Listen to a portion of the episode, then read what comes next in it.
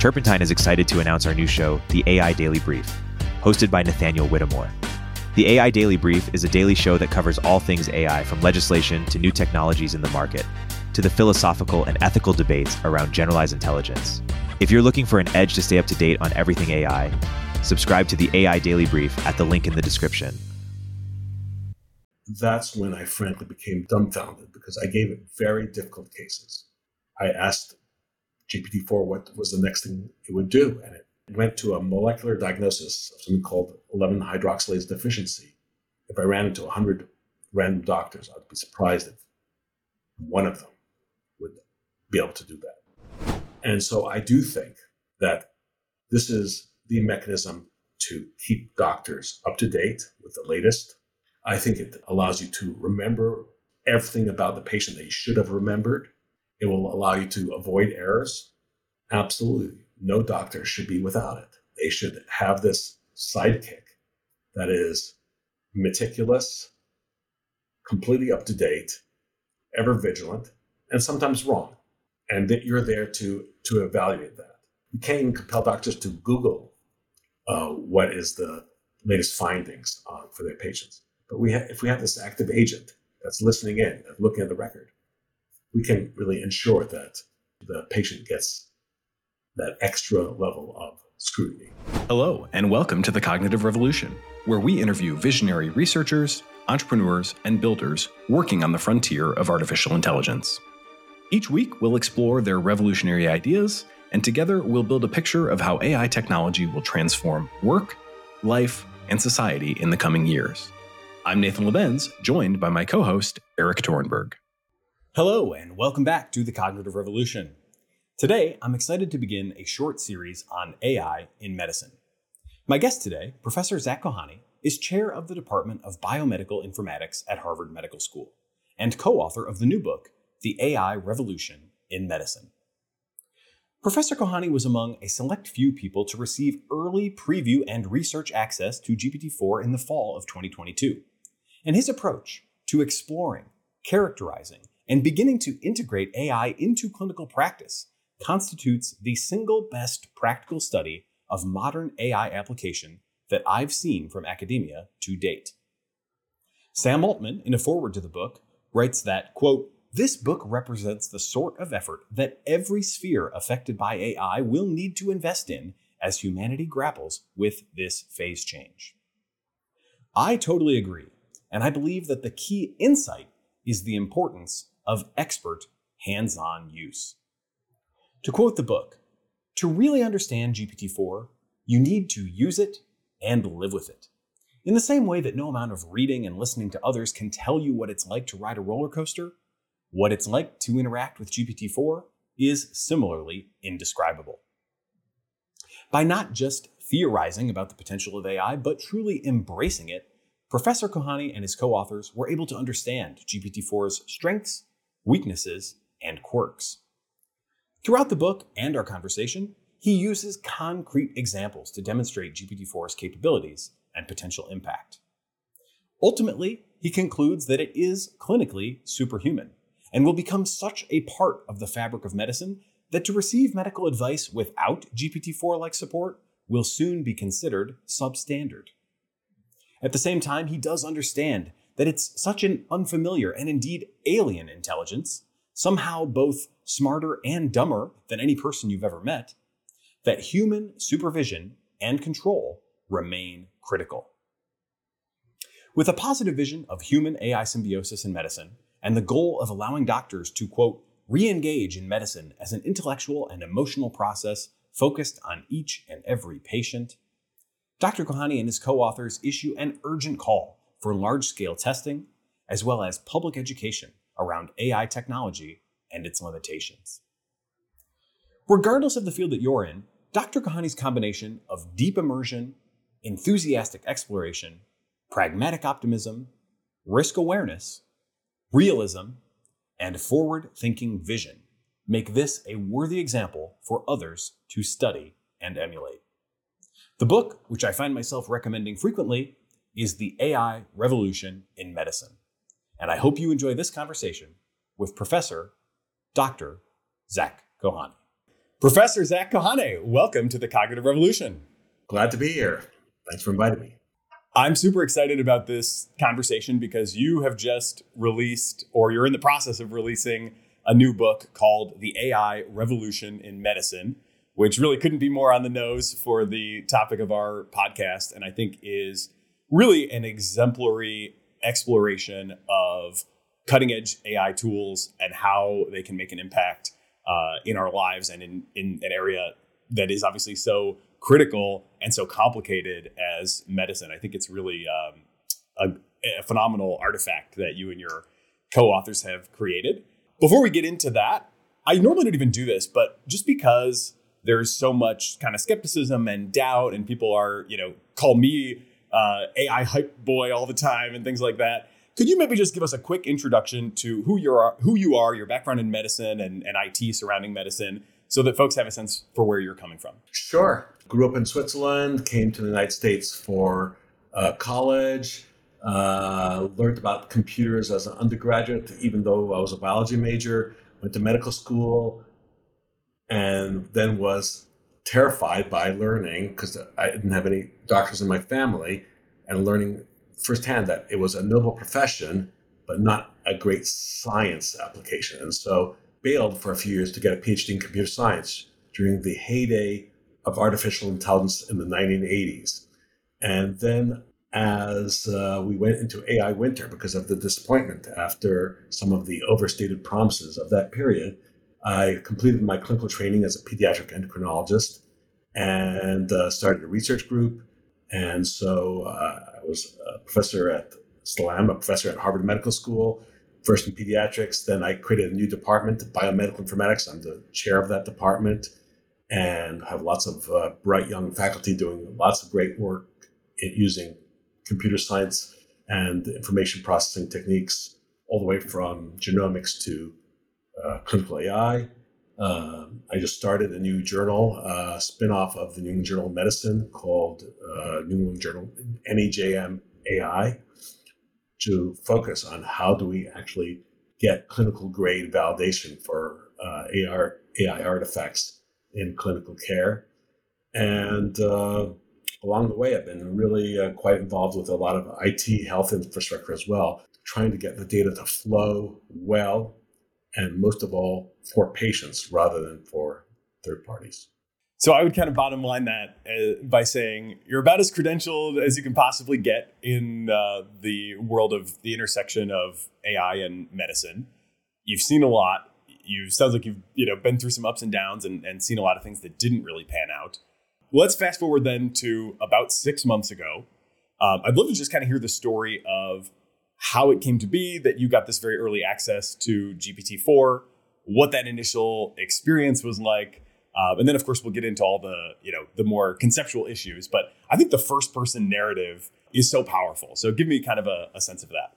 I had uh, met uh, Peter Lee from Microsoft, uh, who's the head of Microsoft Research, uh, several times in different venues. I uh, he's very easy to get along with. He understands academia well. He himself was a department chair of computer science at Carnegie Mellon uh, back before DARPA, back before Microsoft. And um, he, he calls me up and he tells me that um, he has to tell me something that, but I, on one condition that I can't talk about it with anybody else, that he had to get top level company clearance to talk to me about it. And this was before ChatGPT came out. It was, but it was about the next thing, uh, GPT four, and he showed me what it could do, and that was already pretty exciting. But then he gave me access, early access to it directly, so I could work with it, and that's when I frankly became dumb, dumbfounded because I gave it very difficult cases. Case of a child that was called to the nursery where there was a hole in the base of the phallus. You could not palpate testes. I asked GPT-4 what was the next thing it would do, and it went step after step, imaging workup, hormonal workup, and I gave it as it went step by step what the results were, and it went to a molecular diagnosis of something called 11 hydroxylase deficiency. If I ran into 100 random doctors, I'd be surprised if one of them would be able to do that. And so I knew that there were a lot of limitations to this. I, I had seen it, quote, hallucinate, I'd seen it make up stuff. But the fact that it could have this dialogue with me at a very high level of medical uh, sophistication on a large language model that was not particularly tuned for medicine was mind boggling. And the fact that I could ask it questions literally about Talmudic advice to the same program and get expert commentary was uh, was uh, unsettling and and exciting at the same time. And, in fact, my immediate reaction when Peter told me was, my words fail me, which is unusual. I'm talkative, but I told him.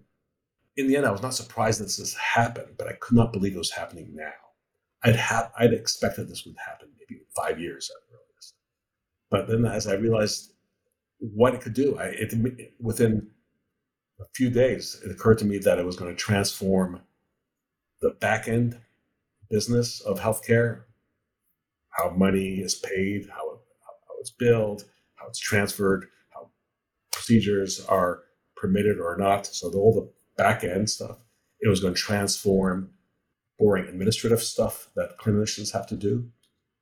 But also, since it, I knew it was going to be released to the public, it was going to change the level of expertise of patients who have been increasingly uh, bereft of primary care support and who, out of desperation, use whatever data sources and knowledge sources they can. I mean, there is a reason why you've heard the term Dr. Google, because even though a lot of the sites it's uh, you get sent to are either bogus or really wrongheaded.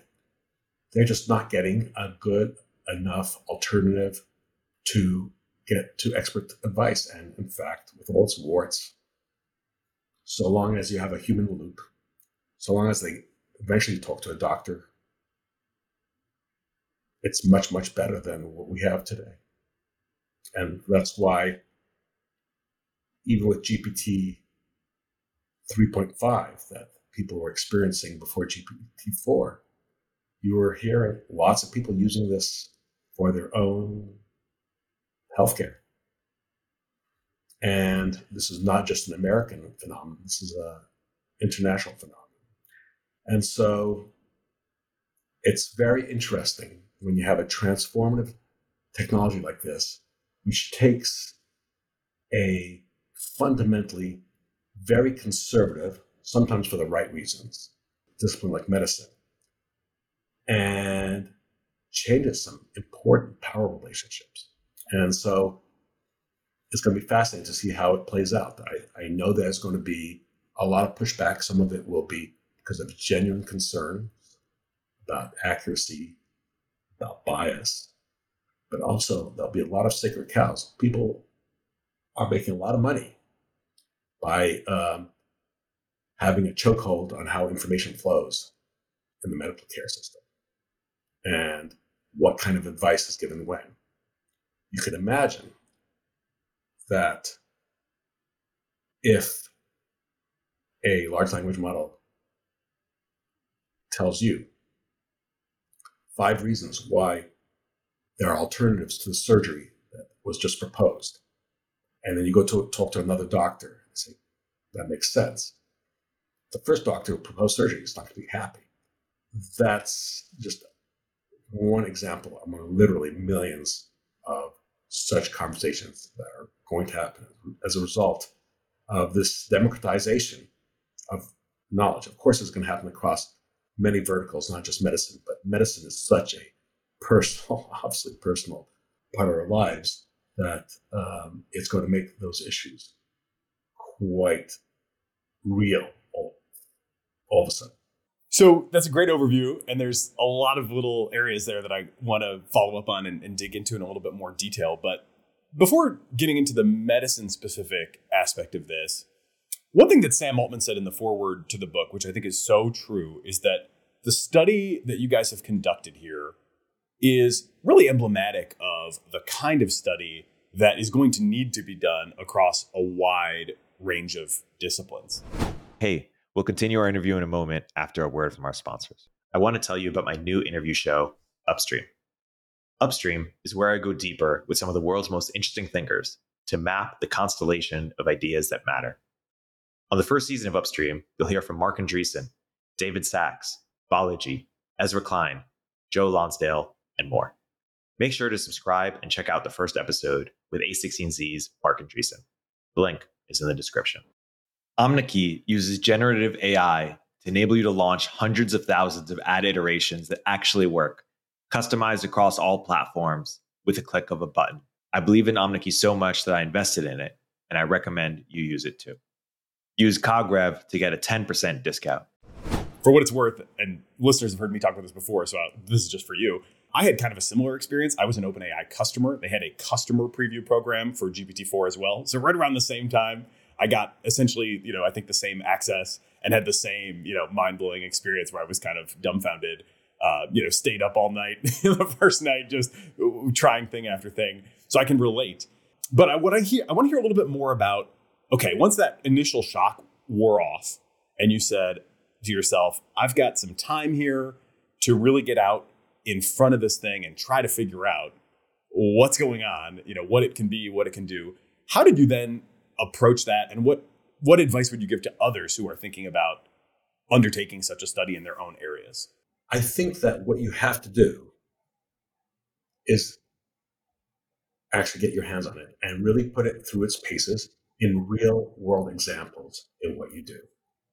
And so, for example, I went through literally hundreds of different scenarios, only a few which made it to the book, of doctors engaging with it with different questions at different points in the diagnostic and management process, all the way from initial screening to management questions to generating billing codes.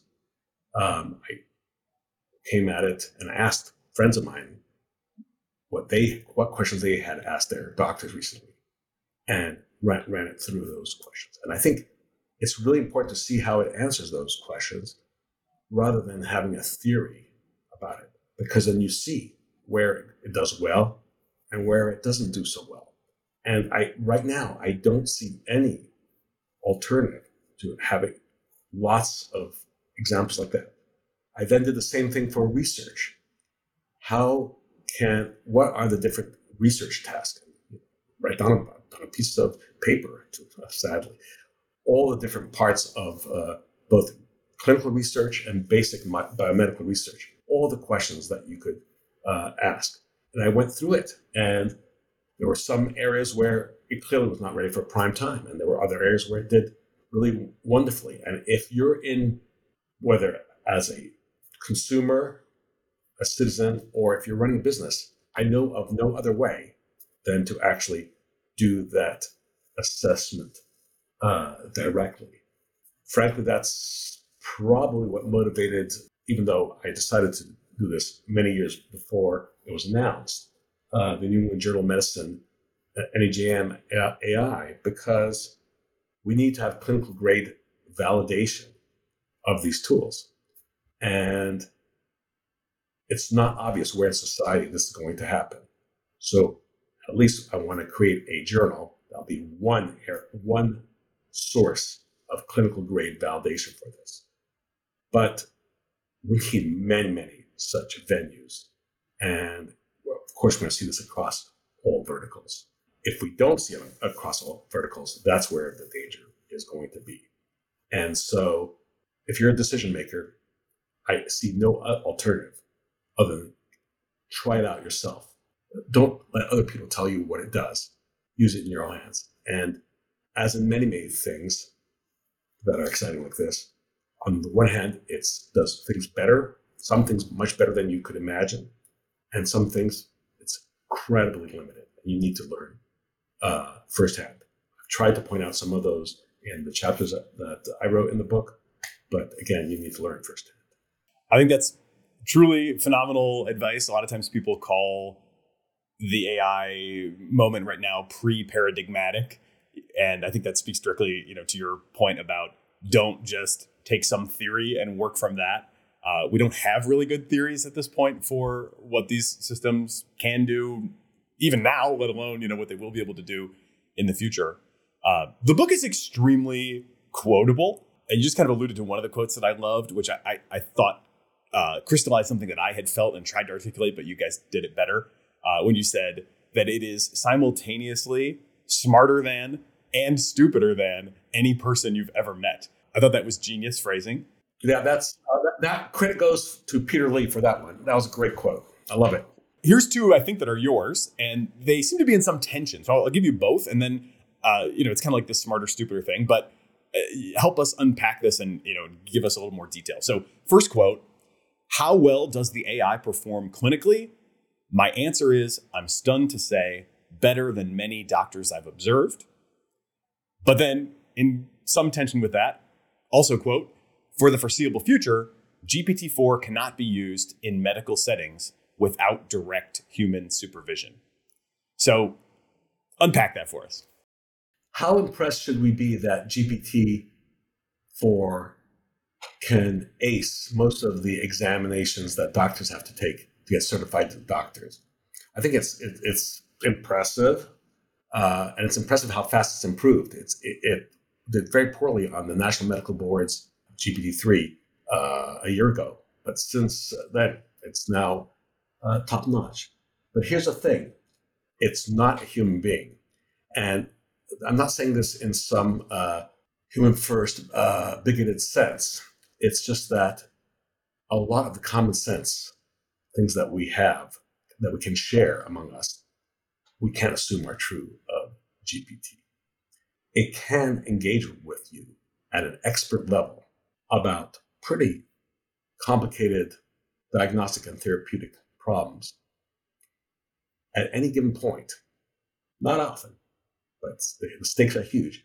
It can go off the rails and start arguing with you about a point where it might actually be wrong or about something that is important to you, but it doesn't think it's important. And so, on the one hand, you know, there's the old joke what do you call the um, person who graduated at the bottom of their medical school class? And the answer is doctor. And that means, of course, that half of doctors on average, are worse than the top half. And I'm quite convinced that in the hands of those bottom half, GPT 4 can make them much closer like the top half, which would be a huge improvement in healthcare without even t- talking about the, the torchbearer, Dr. House kind of things you could do. Just getting us to practice medicine the way it should be done by better practitioners would be tremendous advance in healthcare.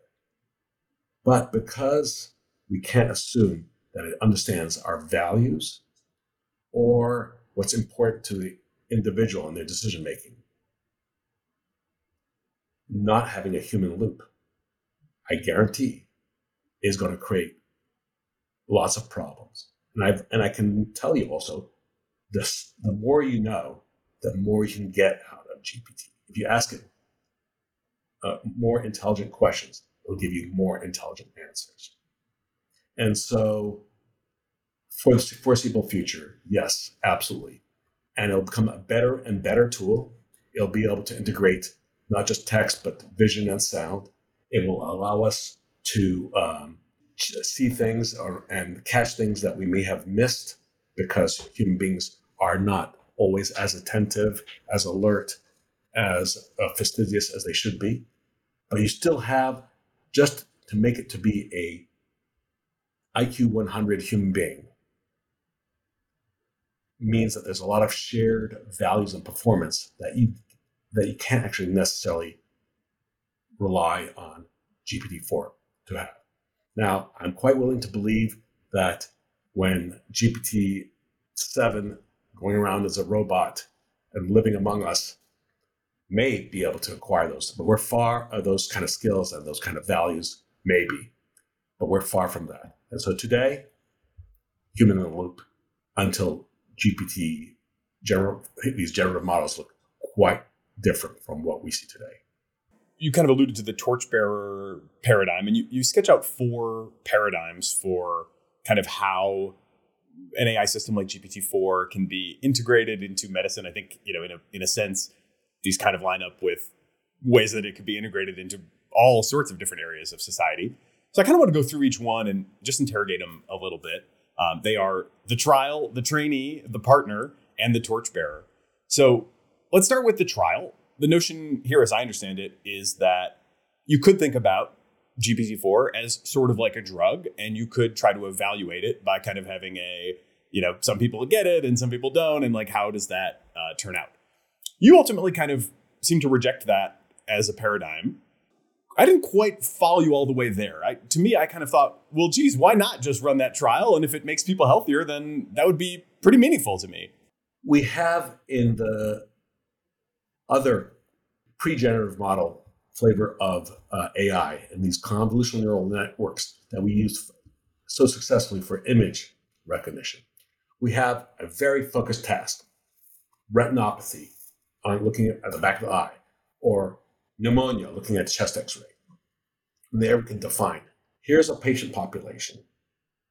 They have a certain characteristic, they come in coughing, let's say, and we're going to accept patients of this kind. We're going to say here's how we're going to determine success or not success, which is how long are they going to live? Or um, did I get the right treatment? And we know how to do that. We've done it. FDA has done this for drugs. They've even done it for these AI widgets. And the the, the merit there is it's very clear in this, and especially if you do a randomized controlled trial, whether it is a statistically reproducible kind of phenomenon. That's not going to work for GPT-4 for many, many reasons. One, when you start a conversation with a GPT, you may start because you have a question around that patient with coming with cough. But then, very quickly, because GPT includes all of medicine, you could end up anywhere in medical diagnosis and therapy space. And that means that if you really wanted to do the trial, you'd have to compare it across all diseases. So it's a huge trial. It's not against, it's not versus a narrow question like do you have retinopathy? It's like this patient population get healthier when GPT was used. Those trials will happen, but it's going to be a big haul, a big lift. It's going to take thousands or hundreds of thousands of patients. And it's also not going to be reproducible because what you find as how the effect of GPT assisting doctors in Massachusetts and Boston with a lot of health technology is going to be a different result than what you see in China, which has almost no primary care, or in Africa. Or even more practically, I can tell you that predictions, for example, of who is going to most likely to die from COVID. We did we saw these AI models early in 2020, and hospitals a few hundred miles away had totally different uh, performance with predictive models because the patients were different, different obesity levels, different, and we didn't know, uh, and different race composition it's going to be very difficult. Furthermore, these, unlike a, a small, just million parameter model, these large models with a trillion parameters are changing all the time. So I don't even know. In fact, I know for a fact that the GPT-4 I'm working with now in April is not the same GPT I was working with in October of uh, 2022.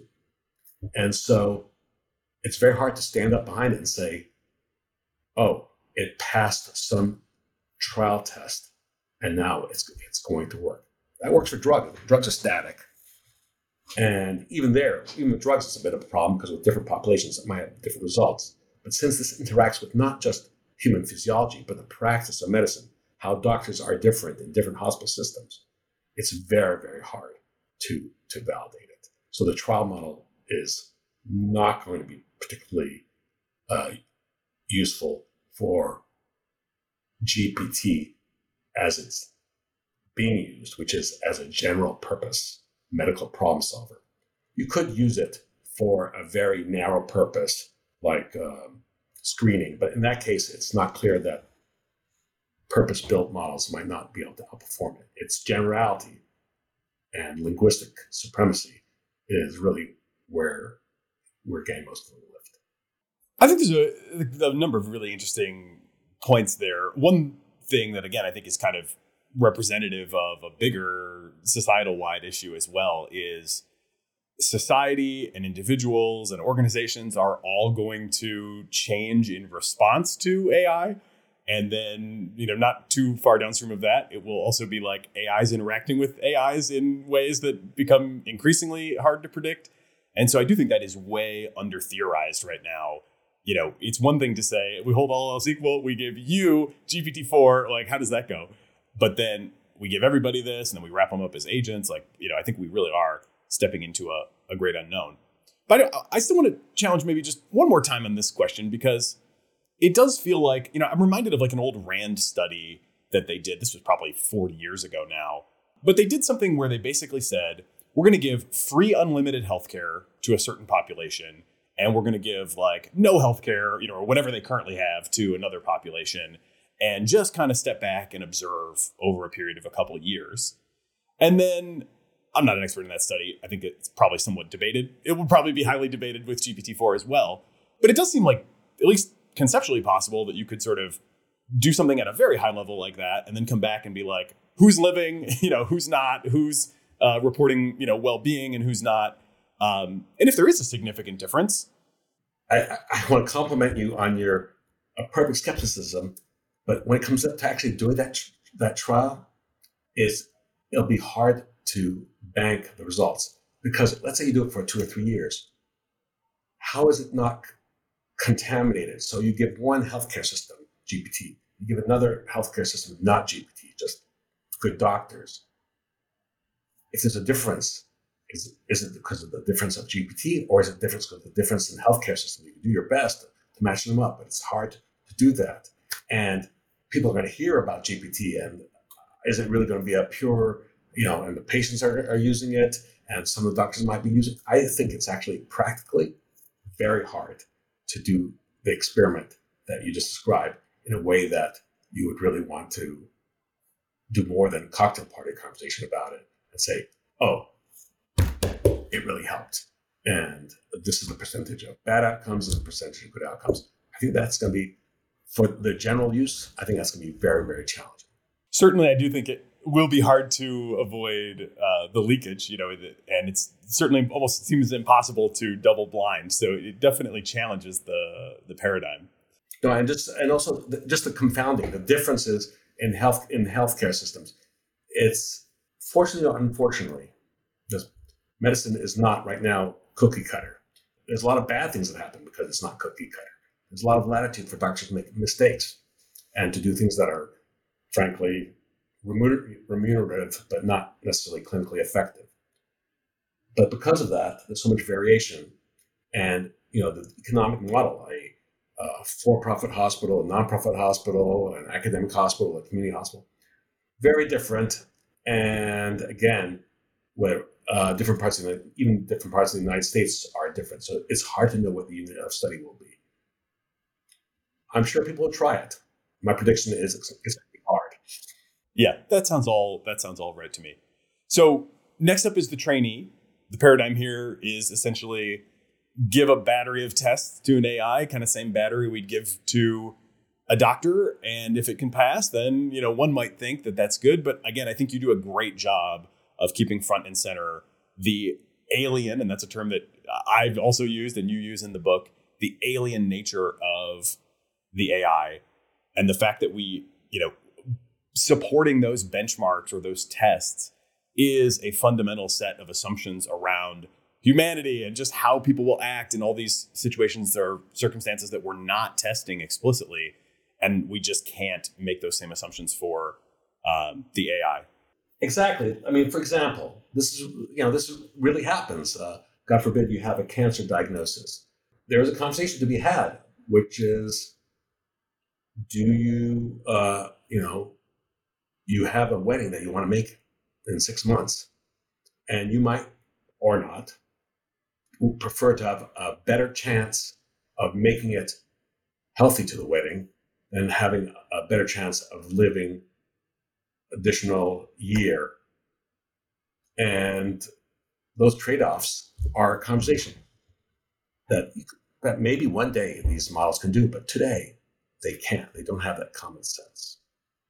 Uh, they don't have the human grounding yet so I think that's that's perfect. And again, this is something that people should develop an intuition for by getting hands on. You know, you find these alien moments in your own explorations, and it, it, when it hits you, it hits you in a way that is hard to kind of internalize um, by reading. And I think your your book does a great job of bringing that to the fore. But again, uh, go try it, people.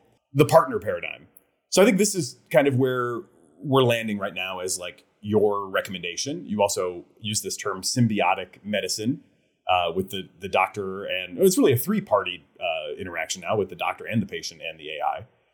I'd love to hear a little bit of kind of what do you think the right ways, and I understand that it's you know call this provisional, but what do you think the right ways of using a tool like GPT-4, GPT-4 as a clinician are? Like, what should the standard of care be as people have this? You know, could we see ourselves in a scenario where it becomes like a violation of standard of care to not consult GPT-4 in the not too distant future?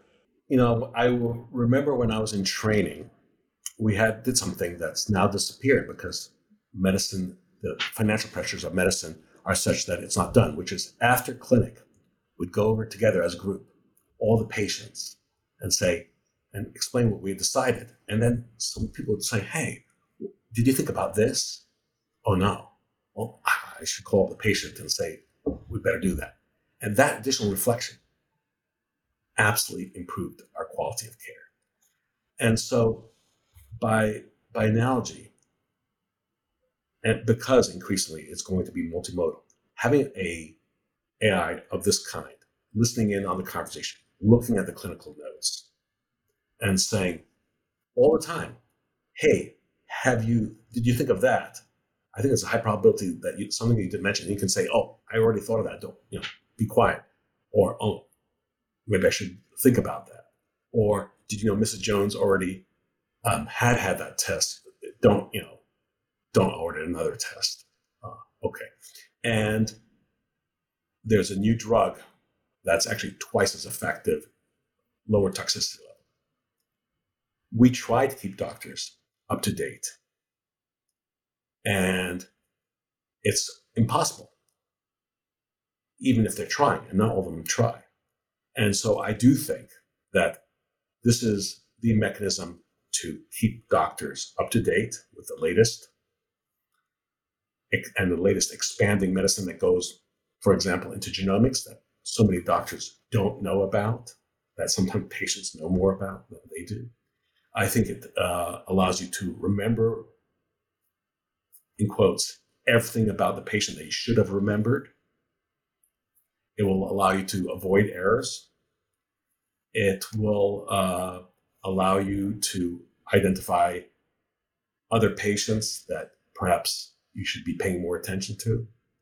So, the way I think of it is done well, done well. Absolutely no doctor should be without it. They should have this sidekick that is meticulous, completely up to date, ever vigilant, and sometimes wrong. And and that you're there to to evaluate that. I can if I were a patient, I would want my doctor to have that. In the previous models, we can't compel doctors to uh, keep up to date by the green literature. We can't even compel doctors to Google uh, what is the latest findings for their patients. But we ha- if we have this active agent that's listening in, that's looking at the record, we can really ensure that patient the patient gets that extra level of scrutiny. And of course, patients are going to have access to the same level of expertise potentially. And so I think it's going to cause the healthcare system to have to increase the quality of its game. Yeah, I think that's really, again, I appreciate that so much in the book because I think there really is no, you know, putting the toothpaste back in the tube, so to speak, on this. And there's really kind of the only way through is through. So I appreciate you kind of confronting that head on. And I, I actually was thrilled to see a mention of the app Replika in the book. We had the CEO of Replika on uh, the show as one of our guests, and it was such an enlightening conversation around how lonely a lot of people are. You know, how even a pre and she's been she's had this app for years. So just how while even the system was so unsophisticated, it meant a lot to people, and now it's you know obviously accelerating. So I've actually been slightly terrified about that aspect of it because what today we would think of the crappiest interactor ever, the ELIZA system that Joe Weizenbaum wrote, which was just a very simple, very shallow grammatical parser that uh, because a Rogerian therapist basically just plays back to you what you said with a tiny little bit of uh, uh, permutation, people would use this as an actual therapist. And this really, really did not know anything. And Joe Weizenbaum, who, who created uh, ELIZA, his own secretary, would lock herself in her office for a session with that. And so it's both perhaps heartwarming, but very, also pretty terrifying. And I think it does speak to, does speak to how much we need the, the, that interaction around healthcare. Let's just you know, lest lest your listeners be deluded about it, especially the younger ones people with actual health problems have very few people they can talk to. When they talk to, when they run into a primary care provider, if they are lucky enough to have one, it's a 10, 15 minute meeting and most of their questions go unanswered. And when they have another question, it's waiting another six months where things could be done and then they're not done until things are much worse. So there's a huge need. So let's go then to the kind of possible future that we're not quite uh, in yet, which is the torchbearer model. You might also call this like the Oracle model, or even the sort of you know scientific or research pioneer um, AI. This was something that I also looked really hard for. Right, one of the first things I tried to figure out is does this GPT-4 system show anything that seems like it can generate truly new, novel scientific insight and I came to the same conclusion that you did, and you wrote in the book Can GPT 4 independently develop testable hypotheses that entail specific therapeutic interventions with a high likelihood of being supported by clinical trials?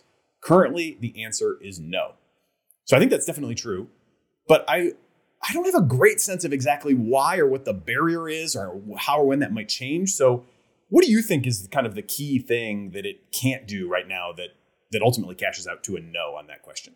I think that the the intuition we should have is that it's lear- learning an amazing amount, sometimes in a superhuman way, about the things that we talk about. And so, if there's a lot of human beings talking about it, it will know about it. And I don't want to anthropomorphize too much, but it can do some theory formation around those things that human beings talk a lot about. But where it's for a generation of new paradigms where human beings have not talked very much about it, it's a bit of, at a loss. And it's and what kind of data it would need and how to think about that. There's not a lot for it to learn. And I do think there are ways to approach it. But right now, this current generation of linguistically supreme, but not scientifically supreme uh, models I think are limited. At the same time, at the margins, because of this maximum exploitation of what we already know collectively, but not individually, it can surprise us. So, for example, doctors are often stumped. And so there's a, there's millions of patients worldwide, hundreds of thousands in the United States who are not diagnosed. And I, have the privilege of being the principal investigator of the coordinating center of something called the Undiagnosed Disease Network. And it's across multiple hospitals at Stanford, at Harvard, at Baylor, at Florida, and Duke, and so on. And what we find is if you ask the right questions, if you do the right studies, if you do genomic sequencing, you can sometimes, maybe about 30, 40% of cases, figure out what was the problem. And that way make a meaningful change for that patient. And so I put GPT, and this is after seeing a lot of top doctors. So I put GPT-4 through paces, not only those cases, but even cases that have not been solved. And I said, hey, we found mutations in the following five genes. Which one of these genes do you think is responsible for this case? And it came up with a with a its top ranked one was the one that we had independently through a lot of basic science modeling the disease, the mutation in in a fruit fly of all things, validated that it was the uh, cause of the disease of all the other genes which were plausibly causing the disease. So it's not quite theory formation, but it's really working at the very hairy edge of what's known because of its ability to bring together all this knowledge uh, in a focused way for a question. So we have about 10 minutes left. I think that maybe the final two sections I want to go into a little bit are kind of the next evolution of GPT-4 um, Sam Altman has recently said that they're not yet training GPT 5, but they plan to do a lot more with GPT 4, some of which has already been done and we just haven't seen it, like the multimodality and ability to understand images. I'd love to hear your thoughts on what you think, without just like hyperscaling the model, you know, 100x more. What are the kind of incremental enhancements? And that could be like attaching it to systems or it could be you know some medical fine tuning or it could be more multimodality so it can also like natively understand scans like what are the things there that most excite you that you think will be most impactful i've been my whole life a science fiction fan let me try to at least for the first part of this question not go there. So here's what i think is going to happen relatively soon. One is using entire healthcare systems as not a fine tuning model, because right now it's very hard to fine tune uh, GPT, but to have a sort of an accessory set of embeddings, like using, for example, the Pinecone framework, to create a essentially a knowledge base that GPT can use to customize its advice for that healthcare system. So remember what we were talking about before, how different hospitals are different, different populations. One way to address that is say, this here's your large language model, GPT-4 or perhaps Google's uh, Bard, and here you have a set of embeddings representing essentially the multidimensional co-occurrence of findings in this patient population. And this way, you'll be able to give much more customized and deeply reflective of the practice of medicine in that hospital system than generic uh, GPT-4 or other large language models. So I think customizing it to the knowledge base of and the practices of a system, of a hospital system, is going to be one important area. The other important area um, is going to be specifically in speech. I think that having um, omnipresent speech recognition, multi multi speaker speech recognition, is going to address the thing that's been causing, frankly, the most burnout for physicians and most unhappiness, which is they've been turned into um, documentation clerks. And by having, if you have a combination of the prior record of the patient and you're listening to everything that's going on between the doctor and patient, I'm fairly optimistic that you can come up with a very good first draft of the clinic note that the doctor can just look at, say, yeah, or edit, and then have a version of that note sent to the patient, to the referring doctor, and perhaps even to the insurance company, appropriately blinded. And so those are, I don't have to stretch my imagination at all to say that's where we're going to go uh, next.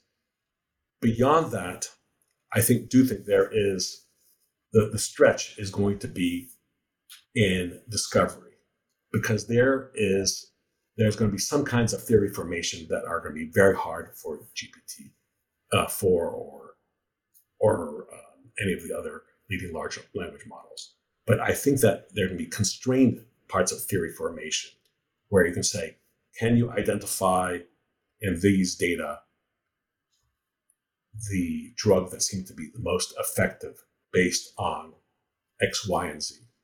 And although that's not a full de novo theory formation, it's a focused question that with the right data, I think it will be able to pull off.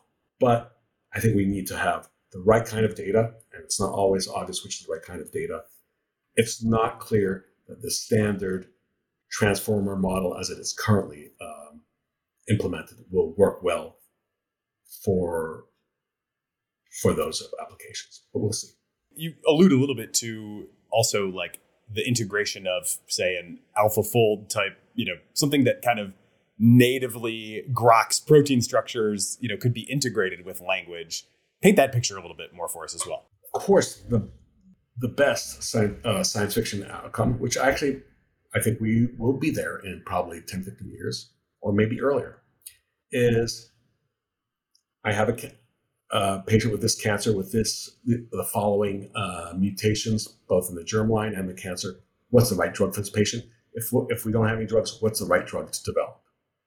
And right now, AlphaFold, which is a kind of language model because its language is, is, the language of amino acid sequences, and that and a little bit physics, but mostly the large language model, it's able to uh, solve the proteins of the, the structure of almost all proteins. It's already being used uh, to understand how small molecules dock. If there's already beginnings, and Deep DeepMind, which has been leading in this area, has not understandably been totally transparent about the next uh, next generation, but it's going to be around, you know, large protein interactions. And I do think that uh, something like simulating a cell will in fact be possible in a five to ten year time frame. But w- well before we get to that, it means that in a five year time frame, we're going to be able to do a much better job of saying, here's a drug company. It has a, a bunch of interesting drug leads to treat this cancer, to treat Alzheimer's, which of these are going to be most likely to be effective and cause at least side effects.